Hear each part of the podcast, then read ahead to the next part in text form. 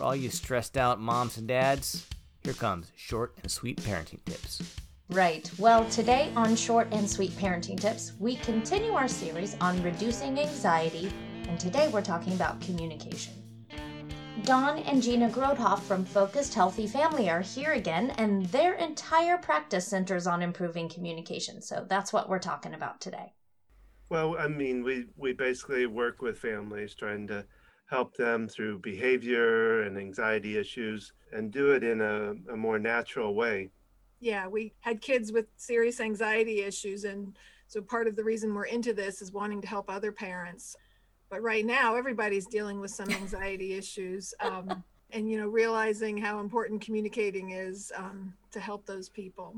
We've always, uh, our belief is that communication can either be a driver of anxiety or a reducer of anxiety, depending on how you do it. And, and we work on the reducing side of it. Oh, I love that. I love that. And and I don't think anyone's immune to anxiety right now, not with COVID. No, no, not at all. Especially with parents, but I know people who don't have kids and aren't homeschooling and their nerves are racked too. well, yeah.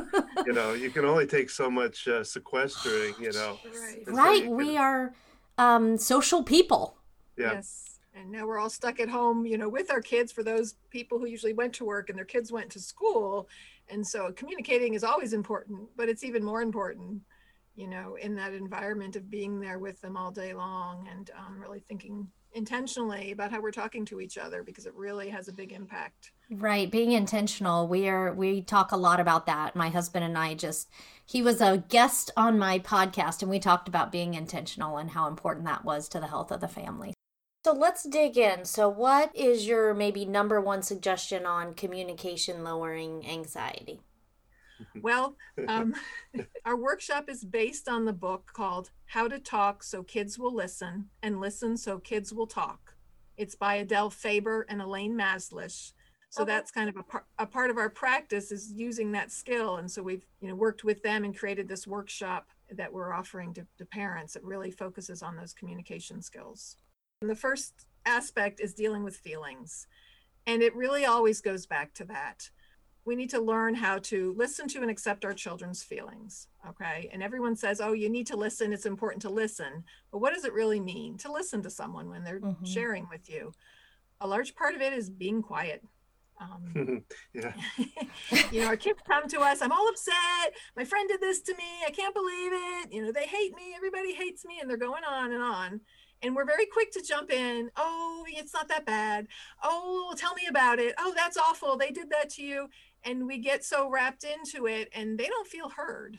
Mm-hmm. a lot of times mm-hmm. what they need is us to turn our attention stop what we're doing look at them and one pointer is just acknowledging what they're saying with the word. Oh hmm and they will spill out their stuff um, and then be quiet. That's the other the you know yeah. the one word and then shut up you know.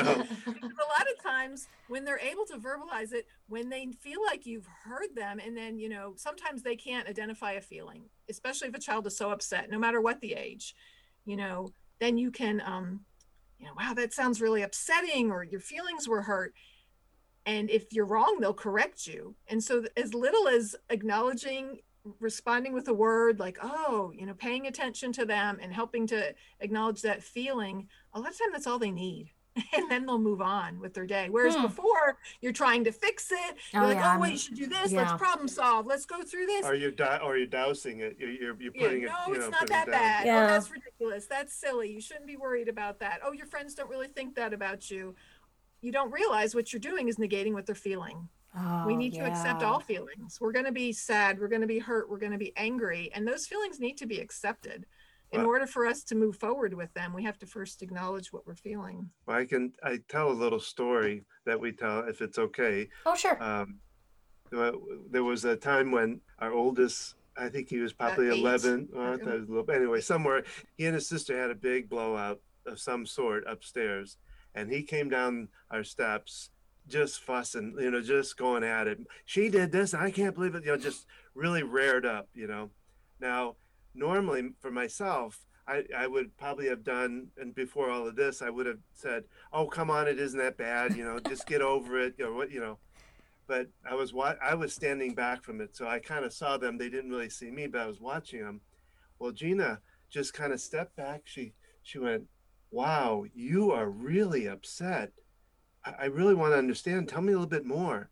And I can still picture my son kind of turning around, like, "Are you talking to me?" You know, and you know he the the energy his energy went down probably by about fifty percent. Hmm. And he said, "Well, well," and he just kind of went on, and she just said, "Well, is there anything else?" You know, and when she was done, she she said, "Well, how do you think you could resolve this?" Put it all back on him. Mm-hmm. And he said, mm-hmm. "Well, I, I guess I could go up and talk to her." And she, you know, she said, "Well, do you need me in there as kind of as referee or you know mediator?" Mm-hmm. Or, he said, "No."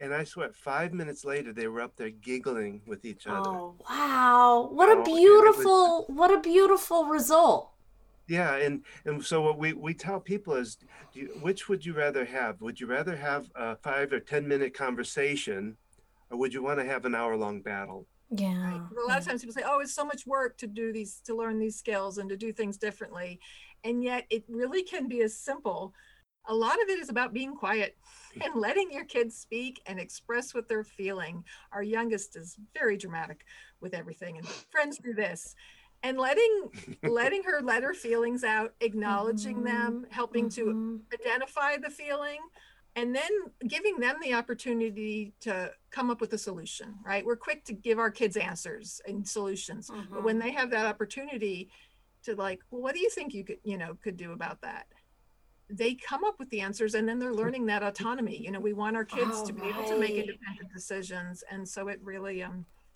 all plays together I have a tween, so I need this advice. well, and, and, no, and the age doesn't matter as much. I mean, it's easier when they're younger, yes, but this can happen at any time. I mean, I've actually worked with uh, uh parents with adults, kids that are having trouble and help them to work mm-hmm, through mm-hmm. and communication was a big part of it you know so mm-hmm. age doesn't matter now it may take a little longer one for the parents to learn it and two for the kids to kind of go what what are you doing? You know? You're not trying to fix me. Yeah yeah. But yeah once you start engaging your kids you know and they're like oh they're actually listening to me and it really can change that relationship and definitely help bring down anxiety as is so important right now and always. Yes yes. So if a parent did one thing today or this week that would decrease anxiety what would you say that would be i would say accepting children's feelings listening, listening, listening and letting them have their feelings, letting them know it's okay no matter what they're feeling. Um, being, quiet. being quiet. Yeah, I mean that. that Zip it. Yeah, because a kid can come to you with all kinds of stuff and they explode, and then, I mean, I've done it. You know, I've had to consciously think about this too with parenting, and then when I can do that, and then they're like, they run off and they're fine, and you're kind of like, whoa, you know, I. Mm-hmm, well, yeah, it's, it's mm-hmm. really hard to be quiet. It's hard not to want to mm-hmm. fix and not to solve, but to really pay attention to that. It can be as simple as that. And with young kids that are, they're having a fit or whatever, helping them to identify those feelings. You're frustrated or you're angry, you know, putting words putting to words to it for them when they can't do that. Mm-hmm. It, then it's giving them a skill to identify those feelings. Yeah, yeah, and validating those feelings, like we already talked about. Thank you again, Don and Gina, really. Next week, they'll join us again to cover alternatives to punishment and how that can diffuse a stressful situation. You won't want to miss it. Hey, if anyone hasn't had the chance to leave a review on your podcast player for short and sweet parenting tips, please do. And don't forget to visit the Short and Sweet Tips Facebook page to find all the extras we post based on our episodes. That's it for short and sweet parenting tips. As always, fresh ideas and bite sized portions.